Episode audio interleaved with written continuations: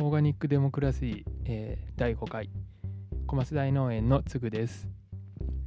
えっと、オートミール今年、えー、にせんにじゅういちねん結構話題になったようで、うちも、えー、いっかいじゃないですね、試してみました。試したら結構ハマって何回も食べてるんですけど、えっとただのまあ農家から見れば雑草みたいな麦なはずなんですけど、あうちの緑肥でも大津麦、えー、緑肥で作ってまして、あ緑肥っていうのは食べるために作るんじゃなくて、どう言ったらいいのかな、畑の、まあ、栄養分の調整するために植えてるような、えー、雑草で、だいたい麦とか、まあ、メ科の植物をえっと作と作の間に植えたりします。まあちょっと話それましたけど、まあまあ雑草的なオートミール麦なんですけど、えー、あれがこんな美味しく食べれるのかと結構びっくりしました。えっと米農家さんから言わしてみたら多分怒られそうな話なんですけど、まあこれでいいじゃんくらいな、それくらいの美味しさでした。美味しさというか、あ美味しくはないんですよね。美味しいのはもちろん絶対米の方が美味しくて、えー、味で比べるもんじゃないですよね。えっと米化っていう電子レンジでちょっと水分を含ませて、電子レンジでいっぷんぐらい温めるだけでちょっとふわっとした柔らかい食感になって、あこんな簡単に手軽に主食的なものが調理できるんだと。あのまあ味変も結構いろいろなレシピ本なんかすごいいっぱい出てるみたいで、まあ、そこまでハマってはないんですけど、うちの場合は僕の場合はあのお茶漬けの素を、お茶漬けの素っていうかお茶漬けのふりかけですね、あれをちょっとかけてふやかしてレンジでチンするだけですんげえおいしくて、腹持ちも良くて、まあ、あの玄米みたいなもんでよく噛むからお腹にもたまるんでしょうね。なんかすごい満足感のあるご飯で気に入ってます。まあもうちょっとなん、なんだろう、米も何か工夫すればこんな風に美味しく、美味し、まあ、まあ美味しいなもので米の方が美味しいってさっきも言ったんですけど、手軽になんだろういろんな味で楽しめるたあの食べ方って米で提案できるのかなってのを感じました。えっと有機農業の話で言うと、まあ、ちょっと最近気になったのがこの エスディージーズ と絡めて有機農業ですね。この エスディージーズ に、まあ、今絡めたって言ったんですけど、結構なんかこう有機農業が親和性が高いというか、まあ、実際のところよく分かんないんですけど、他の観光農家さんから見るとなんで有機農業が エスディージーズ なんだよと、まあ、結構まあ有機的な有機農業に対する批判みたいな、そんなもんじゃ持続的な食料生産できないよみたいな話というか、まあ批判結構出ちゃいますよね。まあその通りだなっていう部分もあるんですけど、とはいえちょっとなんか有機農業叩きすぎじゃねってのもあって、持続的なこうあり方に対する回答、こうすれば持続的だよみたいなもんってまだ誰も思ってないじゃないですか。もちろん有機農家だってまあたまにいますけど、えー、有機農業こそ持続的な農業だと思ってる人、まあお、うん、いるかもしれないんですけど、まあ少なくとも僕はそう思ってなくて、そもそもこう持続的ってどこまで先のことを考えてんのかなっていうのが、まあまさかごおくねん先人類が生きてるなんて、まあ誰も思っちゃいないわけで、人間のこう活動のあり方、それで矛盾を抱えてないもんなんて多分存在しないと思うんですよ。農業だって環境に対する挑戦じゃないですか。環境をちょっとずつ変えて、植物なり、まあ、畜産だったら動物なりを人間の利用するためにこううまくコントロールして利用できる形にうまく変えて、変えていった、まあ、そういう環境に対する挑戦が農業だと僕も思ってて、まあかといって現状のあり方に対して何の反省もなくこれからもずっと今まで通り続けていける状況じゃない、まあ、そういうことに気づき始めた段階、それで出てきた エスディージーズ だと思うんですよ。まあなので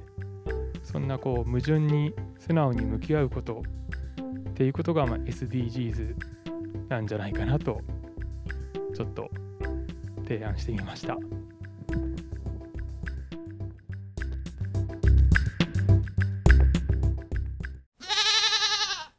今日のテーマは農業に関わる補助金です。えー、補助金に関して結構ポッドキャストを、えっと、他の農系ポッドキャストの方取り上げること多いなって、まあ、このいちねん聞いてて思ったんですけど、やっぱこれ農業と補助金ってかなりなんだろう密接な関係あるキーワードでちょっとやってみたいなと思いました。で、まあ、農業をめぐる補助金なんですけど、まあ、まあちょっと専門家専門家というか法律のある専門家ではないんでざっとなんですけど、大まかに分けてさん種類あると思うんですね。まあさん種類あると僕としては捉えてます。えー、まずひとつめが機械とか施設に対するものに対する補助金。まあこれは結構分かりやすいですよね。何かを買うときに買うときとかなんか施設を建てるときにそれに対して 何, 何割負担とか、まあサラリーマンやってる方だとちょっとあんまり馴染みないと思うんですけど、まあ農業に限らずえー、何かしら事業をやるときに割と補助金ってのがありまして、まあさん割負担、えー、さんぶんのに出るとか、でかいときじゃにぶんのいち、えー、2分の1のお金であにぶんのいちのお金をあげますよみたいな形で何かの投資に対して出るお金です。でふたつめが人人に対する補助金。まあ、これちょっと農業しかないん他の業種でこんなのあるか分かんないんですけど、まあ、新規収納新しく農業を始めようっていう時に結構な額が出ます。せんまん近く、えー、もらいます。まあ、それは単にもらえるってわけじゃなく、もちろん審査とか、えー、ちゃんとその事業がちゃんと成り立つかみたいな審査はありますけど、じゅうねんぐらい前からですねかね、えー、ちょうど僕も収納した頃ちょっと後かな、確か、えー、っとそういう新規就農に対する補助金が始まりました。まあ、ちなみにうちはもらってないです。一応言っときます。もらってないです。もらえなかったです。で、えー、みっつめにこれもすごい農業的なもので、土地に対する補助金っていうのがあります。これおそらく他の業種じゃまずないことなのですごい分かりにくいと思うんですけど、これってまあもちろん負担してるのは全国民国民みたいな言い方ちょっとあんま好きじゃないけど、まあ納税者お金払ってる人も負担してるわけなので、まあ都市に暮らしてる方、まあ、消費者の方にも知ってほしいなと思って、まあ今日、えー、取り上げてみました。まあ、この土地に対する補助金、まあ、そこまでやる意味ってあるの？私たちにとってその暮らしにとってなんでその土地に対してお金払ってんのみたいな、まあ、問題提起してみたいなと。まあ、もちろん僕はそれ意味があるから、えー、思っていや、えー、農業やってるんですけど、この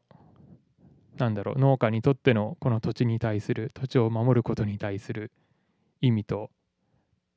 それ以外の都市住民消費者側にとって、えー、農村の土地を守るっていう意味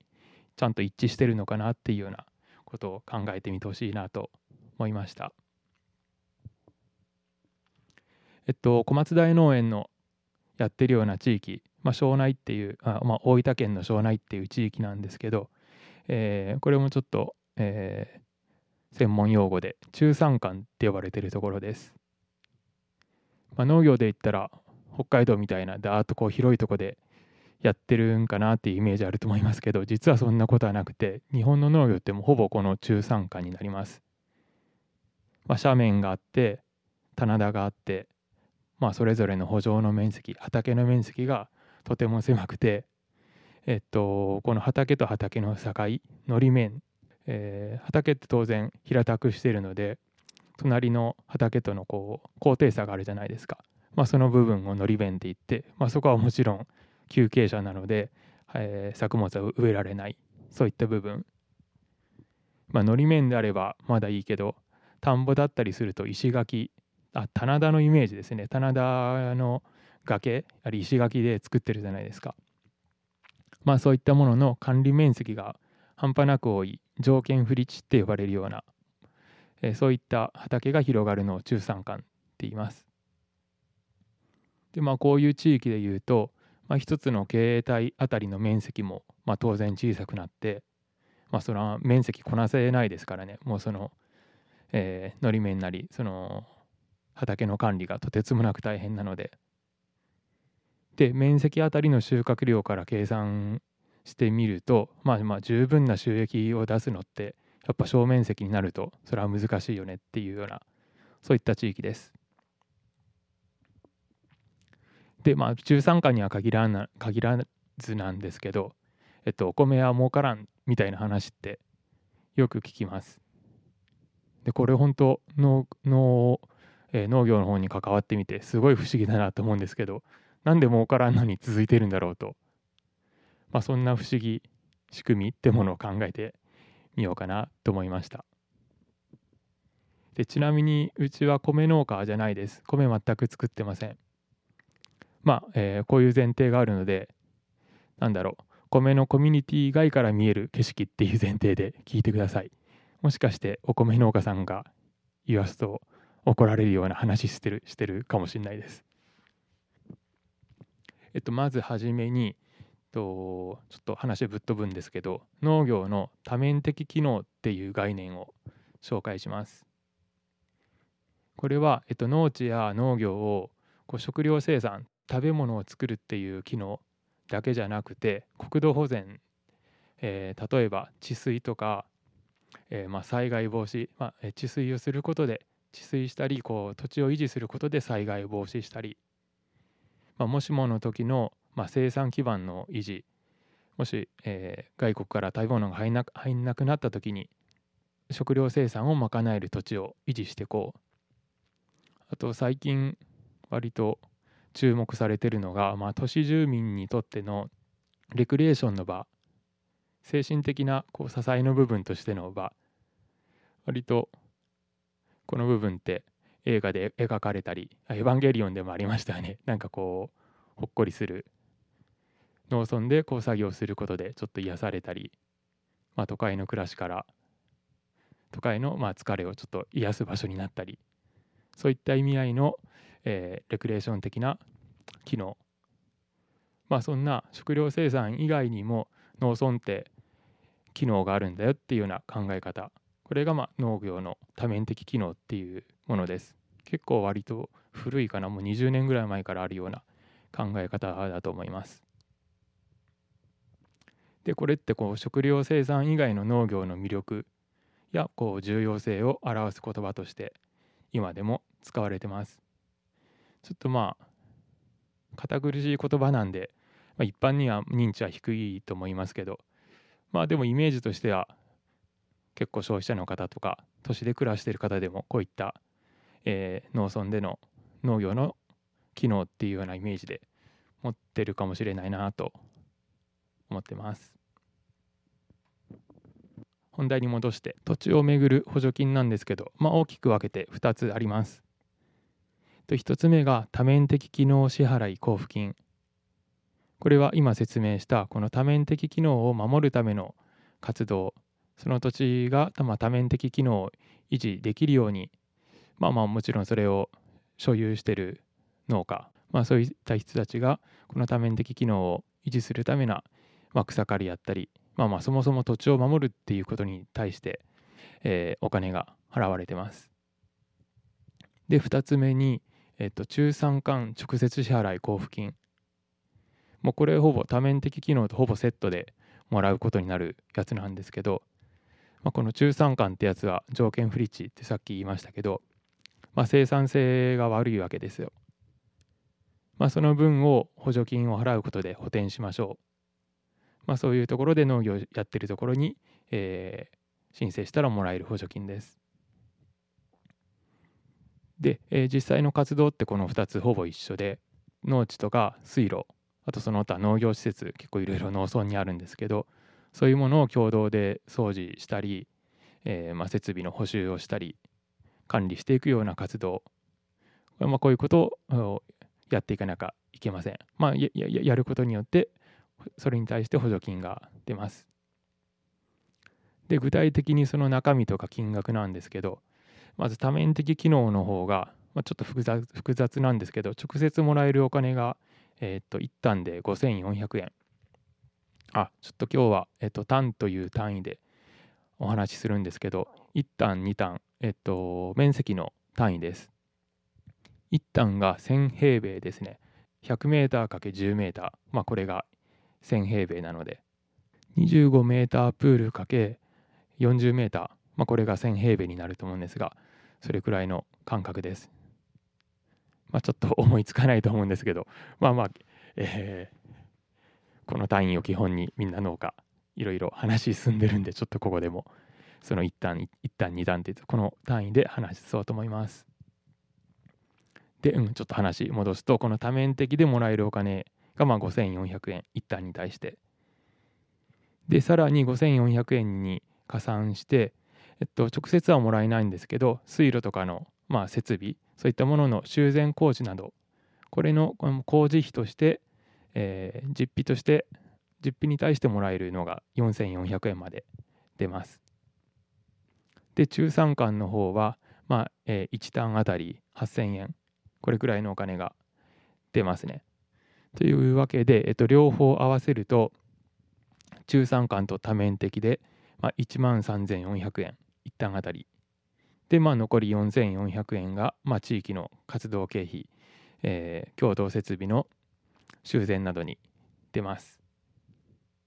で、これが直接農家さんにの農家というかその所有者に出るわけじゃなくて、基本的に取りまとめをやっているうち、まあ、地域の組織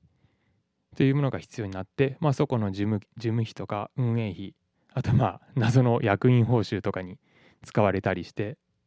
で、まあ、残りの部分を、えっとまあ、作業した時の日当、まあ、共同作業って言ったんですけど、えー、草刈りとかその水路の修繕、結構みんな自分でやるので、そういうものの人件費として降りてきます。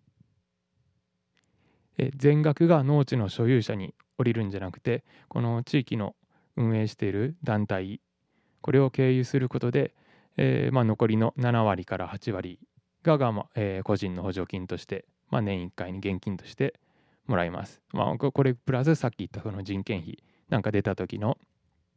実際に自分が働いて出た時の、まあ、バイト代程度、まあ、実はバイト代ほどはもらえないんですけど、えー、そういったお金でもらいます。うちの地域でいうと、えっと、まあ他の地域に比べてこの、えー、間に入ってる地域の運営組織、まあ、そこがピンハネする分がちょっと少ないみたいで、まあ、割と多くの額を、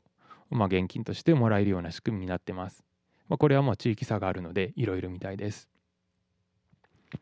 で、まあ、草刈りとかの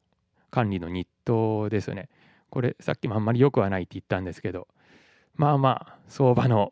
半額くらいのアルバイトにこう借り出されるイメージですね。まあ、もちろん日曜とかにやるので休み潰れて、こんだけかよっていうようなお金しかもらえないです。でも実際僕はあんま共同作業好きじゃないですしね。まあ共同作業出るんやったらもっとくれよって思います。周りってこう周りの農家さん、ろくじゅうだい、ろくじゅうだいが若手って言われてるような超高齢者集団の中で、まあ、僕今よんじゅうなんですけど、入るとあんた相当若えなみたいな、本当自分のお父さんぐらいの、えー、年代の人に言われて、まあ、そんな中で働くわけで、で、まあ、そう人が集まりすぎることですごい効率悪いし、まあ、危ないし、人が密集するのですごい危ないし、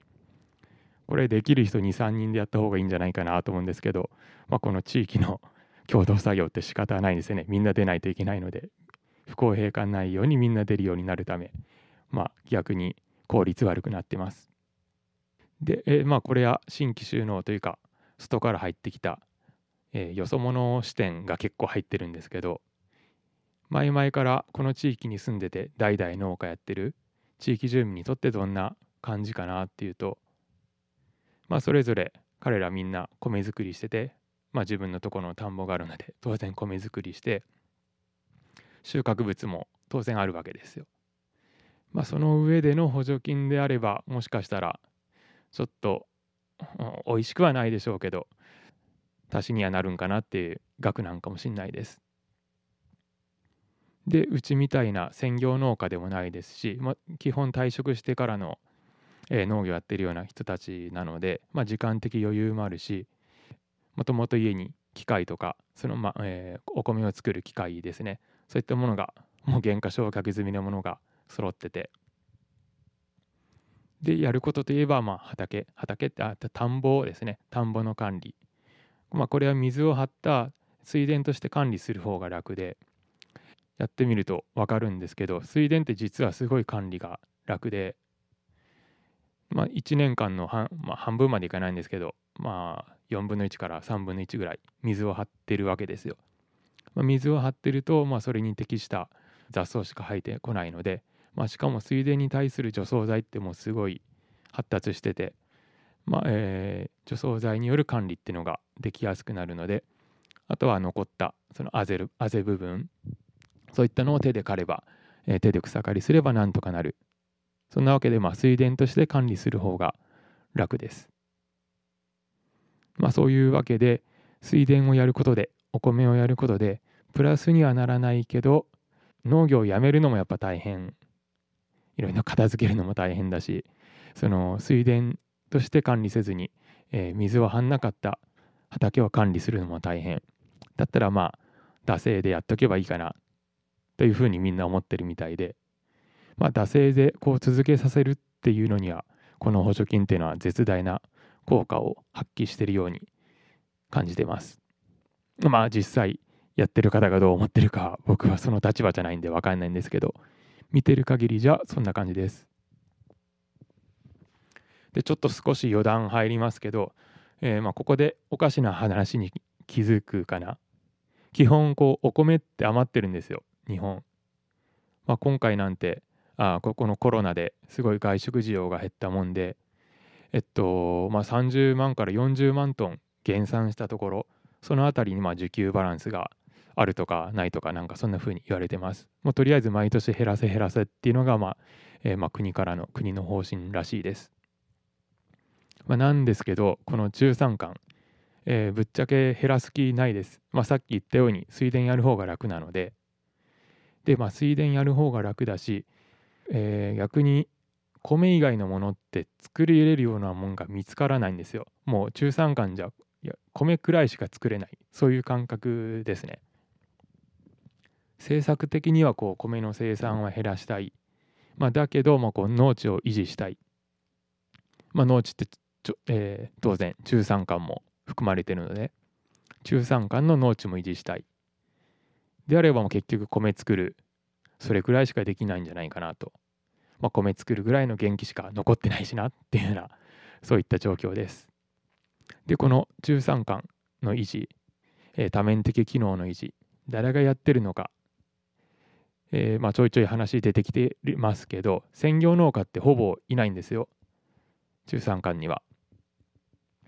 まあ、一人もいないっていうのはちょっとおかしいですけど、まあ、大体がまあ退職してやられるような、実家が農業だったからまあ退職して、まあ、早期リタイアしてやってきた方、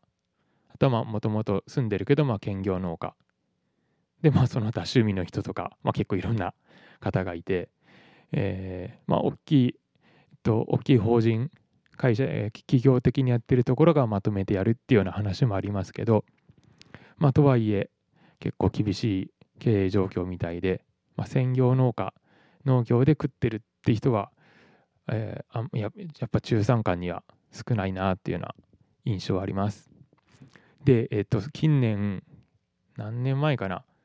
農水省がすごい大発明をしまして、誰がやるのかっていうことの回答として多様な担い手っていう言葉を編み出しました。農村の運営にこう主業的に農業をやってる農家だけじゃなくて、兼業農家とかまあ、他に仕事がある人、最近の言葉で言うとこう半農半 X ですね、えー、X っていう他の仕事を持った上で農業にも関わる、まあ、農業で稼ぐかどうかは知らないですけど、まあ、農業を や, やっていくような人、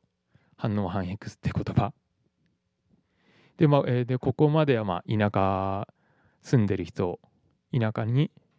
家がある人ですけど、さらにこの多様な担い手概念を広げてってて、時々こう農村にやってくるような交流人口って言われる人たち、まあ、都会と田舎でに拠点で生活してる人、仕事をまあに、えー、仕事なり暮らしなりをに拠点でやってる人、まあ、これだけじゃなくて、まあ、体験のためにやってくる人、ボランティアとかでやってくる人、まあ、本当とりあえずもう、えー、住民ではないけど農村活動に参加する人ぐらいのとんでもなく広い概念として生まれた言葉、あ生まれた時はそこまで広くなかったんだろうでしょうけど、なんか最近どんどんどんどんこの概念いろんなとこに広げてってます。まあとにかくもう多面的機能を維持するために誰でもいいからもう、えー、使える力として全部活用していこう、そんなえっと農水省の思いが込められてるなと思ってます。この多面的機能っていうのが本当に大切であれば、そういう前提であれば別にまあ誰がどんな意図でやろうとやってもいいんかなと思います。まあ、本当維持するのが大事であるので、まあ、どういう手段を使ってでもちゃんとやっていけばいいんじゃんと個人的に思います。いいとは思うですけど、まあ、ちょっともやっとする部分もあって、まあ、農家としてですね、こう採算性度外視じゃないですか。ボランティアとか生きがいになってしまうと、まあ、いわゆるやりがい搾取、これになっていくことになるんじゃないかなと。まあまあ楽しくてやってるんだから全然いいとは思うんですけど、これまでの農家って生産物があってそれを売ることで、まあ、それでも足りない部分を補助金として補填されて、まあ、補助金補填されることでなんとか農業を続けて多面的機能っていうのも維持されてきたわけなんですけど、それを今後誰が担ってこう金銭的にも負担していくのか、もうちょっとこう納得感のいくような形を作っていかなきゃいけないんですけど、これって農家だけで考えるんじゃなくて農村とまあ都市両方合わさってこう議論していかなきゃいけないことなんじゃないかなと思ってます。まあ、それも思って今回取り上げてみました。でまあにてんめですけど、こう食料生産とのバランスの取り方はどうするのかなっていう部分です。こう採算性度外視で作られたお米、棚田で作られたこう高付加価値なお米とか言うけど、じゃあそれを支える需要とか消費って本当にあるのかな、現状はあるのかなっていうようなふうに感じてます。一番最初に僕そのオートミールオートミールいいなみたいな話しましたけど、お米よりもオートミールの方がいいって言ってる人が多い中で、じゃあ採算性度外視で作られた高付加価値のお米、これって誰がどう食べていくのかなっていうのをもうちょっと本気で考えていくべきなんじゃないかなと思ってます。